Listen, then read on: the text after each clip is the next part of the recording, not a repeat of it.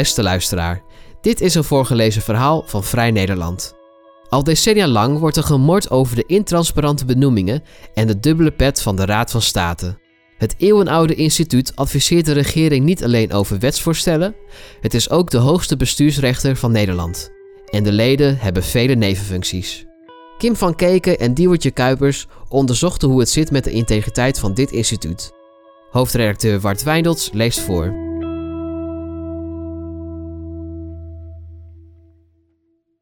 In een videogesprek wuift de onderkoning van Nederland achteloos zijn prestigieuze titel weg. Ja, ja, het is een prachtige term natuurlijk, lacht Tom de Graaf, die alleen nergens op slaat.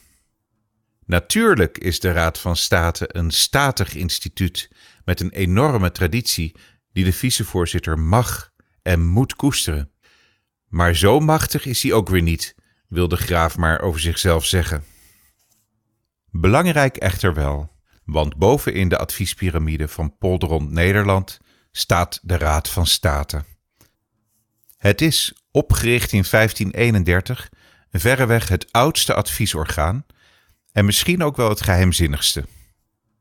Hier buigt een select gezelschap mannen en vrouwen zich over wetsvoorstellen om de regering vervolgens een afgewogen advies mee te geven. Hoe dat precies gebeurt blijft geheim voor altijd en eeuwig. Waar de notulen van de wekelijkse ministerraad na twintig jaar openbaar worden gemaakt, blijven die van de bijeenkomsten van adviserende staatsraden verborgen. Buitenstaanders kunnen de discussies niet volgen.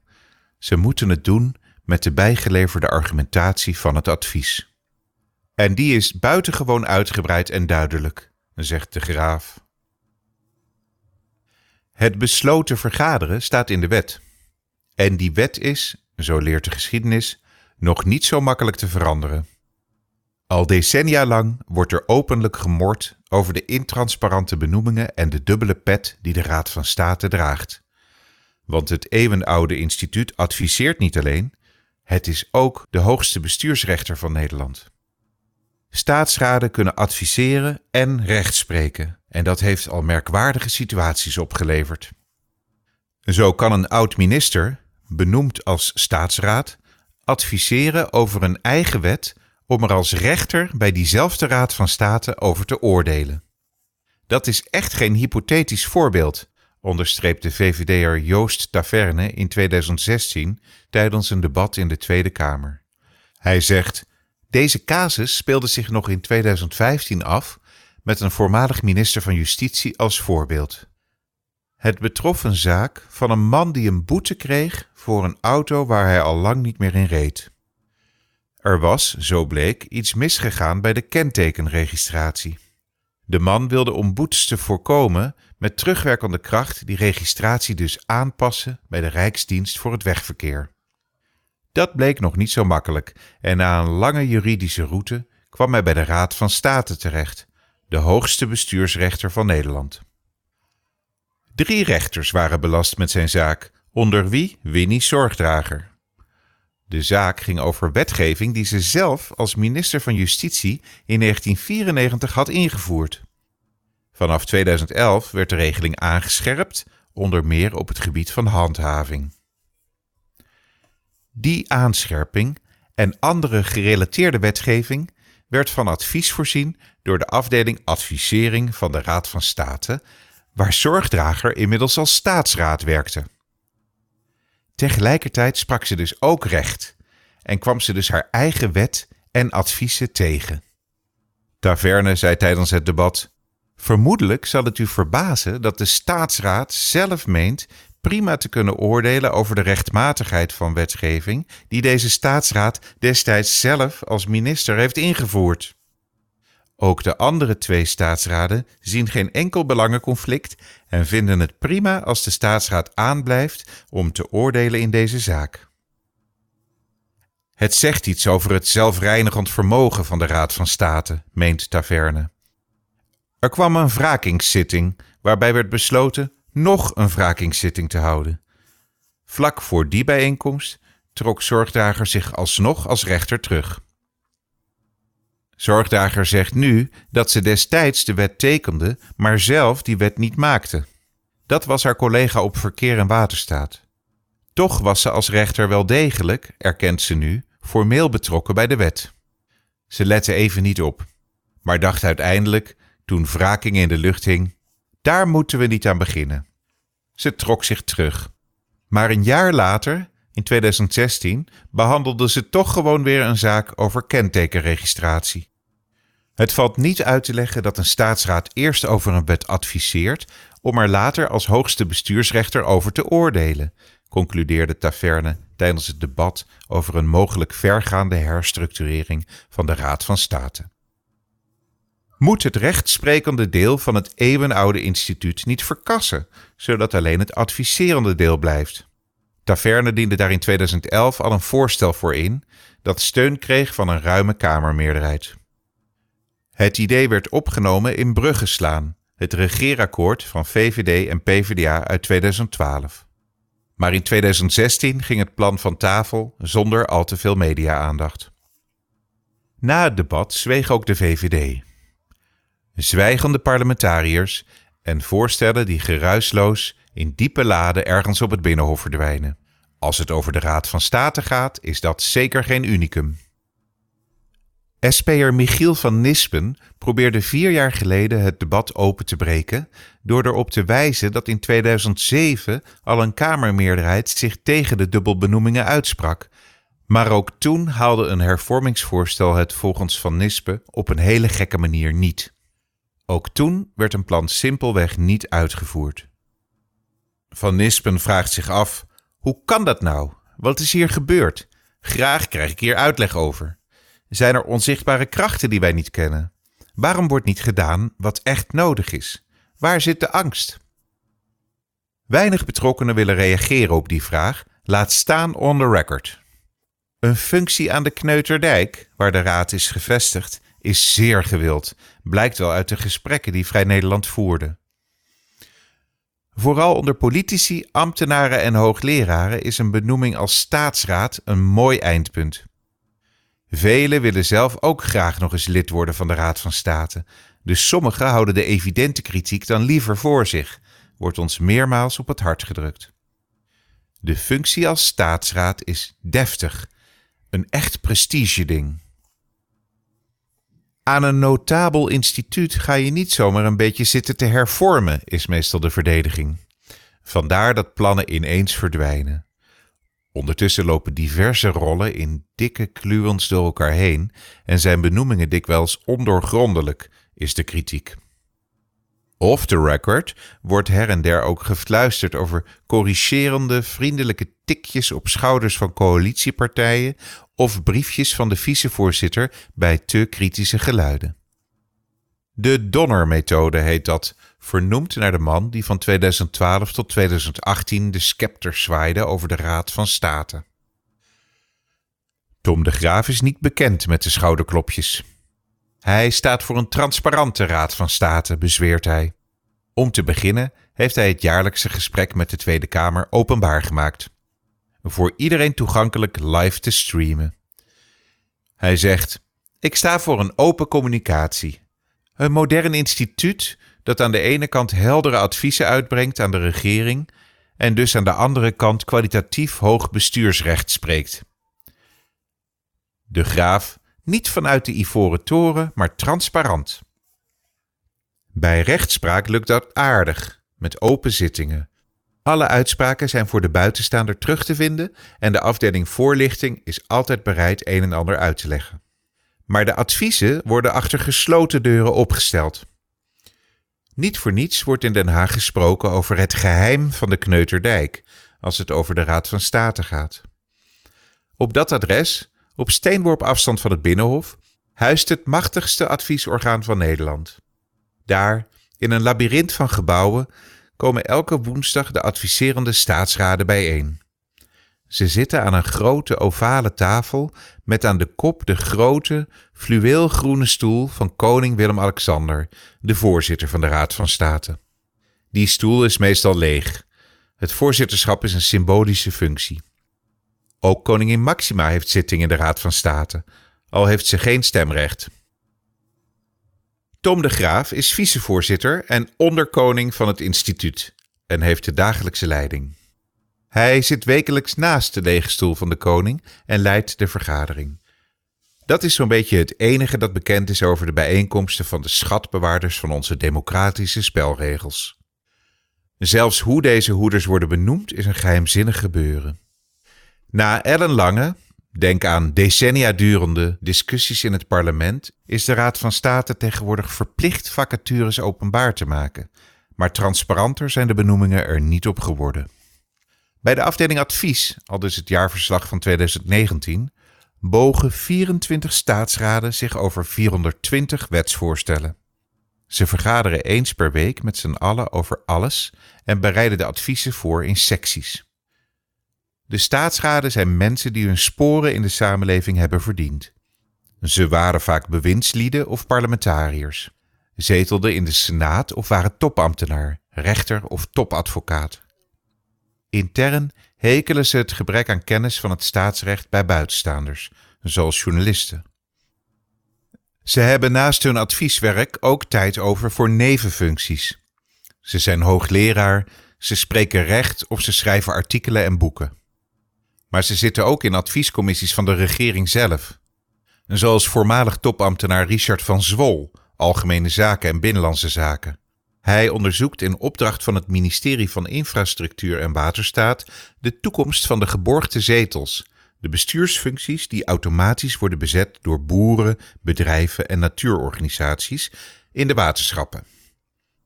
Dat doet hij dus naast zijn onafhankelijke werk als staatsraad. Mocht zijn onderzoek leiden tot aanpassingen van wetgeving, dan kan het zomaar zijn dat hij over zijn eigen bevindingen adviseert. Sommige staatsraden hebben nevenfuncties bij direct belanghebbenden. Zo meldde NRC in 2014 dat twee staatsraden bijbeunden bij loterijorganisaties, terwijl de Raad van State net ging adviseren over nieuwe loterijwetgeving. Het gevaar van belangenverstrengeling lag op de loer, al dus de krant. Vanuit de Raad van State zei een voorlichter destijds dat de kwestie aandacht heeft. Hij wees erop dat de twee staatsraden niet in de voorbereidende sectie justitie zaten. Al moest hij ook erkennen dat zij de vaststelling van het advies mee konden bepalen op de algemene woensdagvergadering. Een van die staatsraden is VVD'er Jan Fransen, onder andere oud-commissaris van de Koning in Zuid-Holland. Hij is nog steeds bestuurder bij twee loterijclubs, vermeldt de site van de Raad van State onder het kopje nevenfuncties. Daarnaast is hij commissaris bij een aannemersgroep. Maar hij heeft, ziet Vrij Nederland in het handelsregister, ook een aantal bijbanen niet opgegeven, die overigens wel raakvlakken hebben met de secties Financiën en Onderwijs, waarin hij staatsraad is. Zo is hij bijvoorbeeld ook voorzitter van de Nederlandse Vereniging van Gecertificeerde Incasso-ondernemingen. Een organisatie die het kabinet onlangs nog gretig opriep versneld een nieuwe incassowet in te voeren. Een wet waar ook de Raad van State over gaat adviseren. Daarnaast is Franse toezichthouder bij Adventure, de Vereniging voor Onderwijsadviesbureaus, en toezichthouder bij de Stichting Onderwijszorg Nederland. Het zijn functies die hij al jaren heeft en niet opgaf. De Graaf zegt dat staatsraad Franse dat alsnog zal doen. Net als de drie andere staatsraden die het register niet netjes hebben ingevuld. Er is een handreiking nevenfuncties en elk jaar wordt opgeroepen het register te actualiseren. De vicevoorzitter bepaalt vervolgens met twee anderen of de nevenfunctie niet botst met de belangen van de Raad van State. De Graaf, wij nemen integriteit zeer serieus. Staatsraden die een belang hebben bij een bepaald advies moeten zichzelf verschonen. Het komt weinig voor, maar het gebeurt wel, zegt de Graaf. De eerder genoemde Jan Fransen verschoonde zich bijvoorbeeld in 2018 toen de Raad van State zich over Sint Eustatius boog. Staatssecretaris Raymond Knops, Binnenlandse Zaken, besloot het bestuur van deze bijzondere gemeente over te nemen wegens financieel wanbeheer. Dit naar aanleiding van een rapport over vriendjespolitiek, bedreigingen en machtswellust dat werd geschreven door Fransen in opdracht van het ministerie zelf. In een noot kwam bij het advies te staan dat Fransen niet vergaderde en stemde over dit consult. Het is de enige verschoning die op deze wijze openbaar is gemaakt. Voor de rest is het gissen of iemand met een belang zich terugtrekt uit de beraadslaging. De Raad van State kent een zogenaamde collegiale controle en door de besloten vergaderingen is voor buitenstaanders simpelweg niet te controleren of er sprake is van conflicterende belangen. De graaf verzekert ons dat een advies niet 1, 2, 3 is te belobbyen. Hij zegt: Er zijn meer dan twintig staatsraden. Je moet wel van heel goede huizen komen om die zomaar te overtuigen. Het blijft geloven op blauwe ogen. Want lang niet altijd is te achterhalen waar de belangen precies zitten. Een flink aantal staatsraden hebben een pensioen-BV, door een glansrijke carrière als bijvoorbeeld advocaat, met soms 1,8 miljoen euro gevuld. Maar onduidelijk is waarin en of ze beleggen. In Nederland is, in tegenstelling tot bijvoorbeeld de Verenigde Staten, sowieso niet openbaar of en waarin bestuurders beleggen. Ook is onduidelijk waar de belangen liggen van staatsraden die als ZZP'er klussen. Staatsraad Frank de Graven, oud-minister en oud-senator van de VVD, is adviseur bij ING en zetelt in de sectie Financiën. Daarnaast is hij zelfstandig consultant bij De Graven Bestuur en Advies BV en het is niet te achterhalen wat voor een soort klussen hij dan doet. Let wel, dit zijn de staatsraden die fulltime zijn aangesteld. Nog ingewikkelder wordt het bij de zogeheten staatsraden in buitengewone dienst, de deftige term voor deeltijdwerkers. Ad Melkert, oud-minister en parlementariër van de PvdA, is zo'n freelancer. Hij is adviseur en lid van de Sociaal-Economische Raad namens werkgeversclub VNO-NCW, die de overheid ook adviseert. Hij is commissaris bij PostNL en voorzitter van de Nederlandse Vereniging van Ziekenhuizen. In die hoedanigheid schreef hij begin mei een brandbrief naar de leden van de Tweede Kamer. Door corona dreigt er een miljardenstrop voor de ziekenhuizen en het kabinet, schreef hij, moet snel compenseren. Melkert is ook parttime staatsraad. Hij is in januari 2016 aangesteld om te adviseren over de begroting. Net als Dick Sluimers van de VVD, die nog eens 16 functies heeft, waaronder een commissariaat bij Axo Nobel en Euronext. De twee werden benoemd door het kabinet Rutte II, dat bestond uit VVD en PvdA. De benoemingen bij de Raad van State zijn een mysterie op zich. PvdA'er Klaas de Vries, minister van Binnenlandse Zaken tussen 2000 en 2002, herinnert zich nog goed dat hij een briefje kreeg vanuit de Raad van State. Hij zegt: Met de mededeling dat ik bepaalde personen voor mij volslagen onbekende moest voordragen. Dat was zo bizar. Hij antwoordde dat hij geen loopjongen was. Dat sloeg echt in als een bliksem, zegt de Vries. Er kwam een hoge delegatie vanuit de Raad van State. Dit doen we al meer dan honderd jaar zo. En vanuit de partijen. De Vries. Van het CDA, de PvdA en D66. Ik zie ze nog zitten. Ze vroegen zich af of het wel goed met me ging. De Vries zette door. Zei dat hij op zijn minst die personen voor benoeming even wilde spreken en wist de gang van zaken een beetje te veranderen. De Raad van State, zei senator Tini Cox van de SP in 2010, doet denken aan de heen en weerwolf van Annie M. G. Schmid. Hij debatteerde met CDA-minister Ernst Hirschballin van Justitie. Cox zegt: De minister is er zelf natuurlijk het allermooiste voorbeeld van. Eerst in de regering, dan in de Eerste Kamer, vervolgens naar de Raad van State en nu weer in de regering. Het deed hem denken aan een uitspraak die Herman Cenk Willink, destijds vicepresident van de Raad van State, in de Volkskrant deed. Ons kent ons, dat is waar. Misschien vissen we wel in een te kleine vijver. Op dat moment werd al jarenlang gedebatteerd over de Raad van State en dan met name over de ondoorzichtige benoemingen en de dubbele pet van het instituut. In 1995 won de Belgische zuivelcoöperatie Procola een belangrijke zaak over de Luxemburgse melkquota bij het Europese Hof voor de Rechten van de Mens. Het Hof hekelde de dubbelrol van de Raad van State in Luxemburg. De rechters die de zaak daar eerder behandelden, waren ook betrokken bij de advisering over de wet die de quota regelde. Die dubbele rol kent de Nederlandse Raad van State dus ook. De Paarse coalitiepartijen PvdA en D66 wilden de advisering en bestuursrechtspraak scheiden. Maar minister Benk Korthals van de VVD moest daar niets van hebben.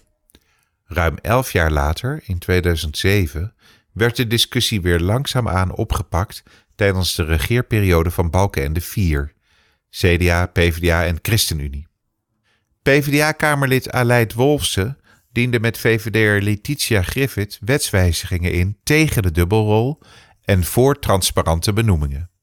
Dat laatste door met name het parlement een grotere rol te geven bij benoemingen, zoals bij de Algemene Rekenkamer en de Ombudsman het geval is. De voorstellen konden rekenen op een meerderheid. Alleen het CDA verzette zich fel bij monden van parlementariër Sibrand Buma. Ik moet er niet aan denken dat wij straks allemaal over drie kandidaten voor de Raad van State gaan oordelen. Het grote risico van een politiek debat in de Tweede Kamer zou ik echt willen voorkomen als het om de Raad van State gaat. Het duurde twee jaar voordat er weer stapjes werden gezet. De Raad van State oordeelde zelf als adviseur negatief over de amendementen. Het kabinet kwam met een compromis. De afdelingen advisering en bestuursrecht werden gescheiden. Voortaan mochten er nog maar 10 van de 53 staatsraden een dubbelfunctie hebben. En de Raad van State zou voortaan vacatures plaatsen in de staatscourant. Griffith reageerde in NRC teleurgesteld, nu volgens haar de schijn van partijdigheid aan dit eerbiedwaardige instituut blijft kleven. Griffith werd eind 2011 zelf staatsraad. Datzelfde jaar werd ook een nieuwe vicepresident van de Raad van State benoemd. Het hele jaar zoemde overal de naam Piet Hein Donner rond, de minister van Binnenlandse Zaken, maar die ontkende. U kletst uit uw nekharen, bitste hij tegen een NOS-verslaggever die naar zijn aanstaande benoeming vroeg. Maar achter de schermen was de benoeming al voor de zomer in kannen en kruiken. Tot het kabinet ontdekte dat wegens de recente aanpassingen bij de Raad van State een open sollicitatieprocedure nodig was. Een vacature werd snel geplaatst. Er kwamen 39 brieven. In december werd Donner dan toch benoemd. De nationale ombudsman sprak achteraf over onvoldoende transparantie in de procedure. Onder Donner is de Raad van State politieker geworden, zeggen betrokkenen. Er zijn in die periode ook meer topambtenaren benoemd. Acht staatsraden van de 24 op de afdeling advisering waren in een vorig leven ambtenaar. Er kwam een raadsadviseur van het ministerie van Justitie bij en een secretaris-generaal van Binnenlandse Zaken. Maar er kwam in 2016 ook een oude bekende terug. Gerard Roes, die eerder staatsraad was bij de afdeling bestuursrecht. Hij maakte een uitstapje naar het ministerie van Veiligheid en Justitie en raakte daar als topambtenaar betrokken bij de Teven-deal. Ook was hij betrokken bij het voorstel om de Raad van State te reorganiseren.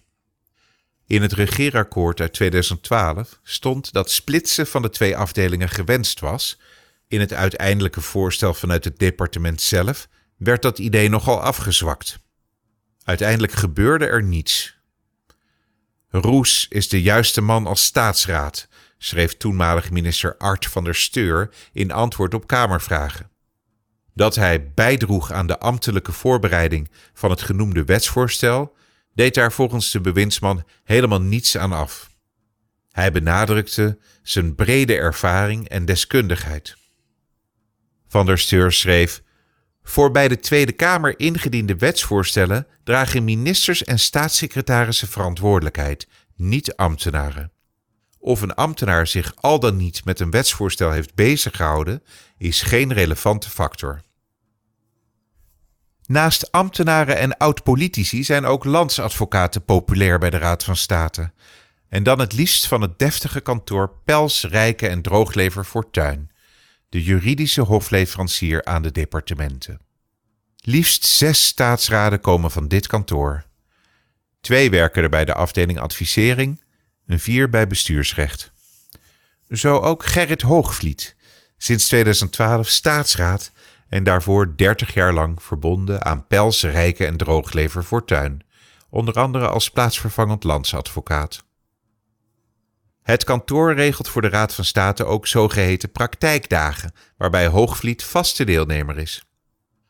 In 2018 stond een van zijn voormalige collega's, met wie hij negen jaar heeft samengewerkt en wiens afdeling de praktijkdagen organiseert, voor zijn neus als gemachtigde van de Belastingdienst. Bestuursrechter Hoogvliet deelde tijdens de zitting complimentjes uit aan zijn oud-collega, omdat hij de boel lekker beknopt hield. De andere partij, een vrouw die het aan de stok had met de Belastingdienst, hield hij kort.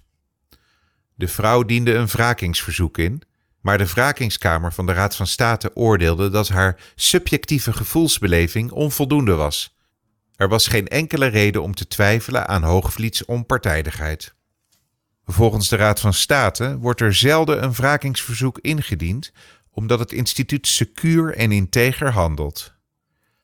Daar kijkt David Peters, de advocaat die in 2015 Winnie Zorgdrager wraakte, anders tegenaan. Peters zegt: Ze trok zich pas terug toen de wrakingskamer vroeg om toelichting van haar standpunt. Ook noemt hij het merkwaardig dat twee collega's, de andere bestuursrechters in de zaak, het geen probleem vonden dat zij daar zat. Peters twijfelt aan het zelfreinigend vermogen bij de Raad van State. Dat zelfreinigend vermogen wordt ook bemoeilijkt als staatsraden nevenfuncties niet opgeven. Staatsraad Erik Daalder gaf bijvoorbeeld niet op dat hij ook voorzitter is van de Vereniging van Eigenaren de Luwe Hoek op Tessel. Op zich geen bijzondere bijbaan, maar wel zodra de Raad van State, waar hij zelf ook recht spreekt, zich twee keer moet buigen over het bestemmingsplan in zaken dit gebied. De einduitspraak, waarbij hij zelf geen rol speelde, was beslist niet in zijn voordeel als huizenbezitter. Maar door het niet opgeven van zijn voorzitterschap is het voor een buitenstaander niet te controleren. De afdeling bestuursrechtspraak van de Raad van State doet jaarlijks zo'n 13.000, veelal schriftelijke uitspraken. Intern wordt er voor iedere staatsraad een lijst met de verschoningsgronden bijgehouden. Maar het is ook aan de leden zelf om aan de bel te trekken wanneer er een belangenconflict dreigt. Vicepresident De Graaf weet zeker dat dit secuur gebeurt. Zijn partij D66 was altijd voorstander van het scheiden van de petten van de Raad van State. Maar de Graaf ziet een instituut dat werkt en wel degelijk is veranderd. De dubbele rol, adviseur en rechter, bestaat nog, maar slechts twee leden hebben die nog. Wettelijk mogen dat er tien zijn. De Graaf zegt, maar dat zie ik niet snel terugkomen.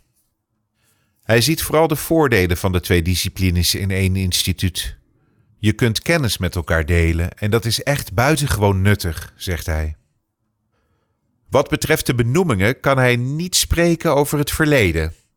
Wel ziet hij een mooie mix van deskundige juristen, oud-politici, wetenschappers en ambtenaren. En partijpolitiek is er in de raad meer dan alleen VVD, CDA en PvdA. We hebben iemand van GroenLinks, al dus de graaf. En dus een vicevoorzitter die van D66 is, waarover ook commotie was tijdens de benoeming. Want ook deze benoeming leek politiek ingestoken. Een clandestine deal tijdens de formatie in 2017 tussen VVD, CDA, D66 en de ChristenUnie. Zoiets komt formeel nooit naar buiten. Net zoals we nooit zullen weten hoe een advies van de Raad van State precies tot stand komt. Dat die beraadslagingen geheim zijn, schrijft de wet nou eenmaal voor. Alleen een meerderheid in het parlement kan dat veranderen.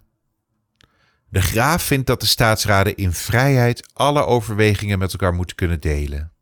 Uiteindelijk, als iedereen erover heeft gestemd, moet het advies zichzelf dragen. Dat is de essentie van dat advies, al dus de graaf. En zo blijft de werkwijze van Slans belangrijkste adviseur geheim. De onderkoning zelf grossiert in bescheidenheid. De graaf, zoveel macht heeft de Raad van State niet. We geven alleen maar een advies. De regering hoeft dit niet over te nemen. Terwijl hij het zegt, op deze zonnige dag in mei, kijkt het kabinet rijkhalsend uit naar het advies dat de topadviseur gaat geven over alle coronamaatregelen.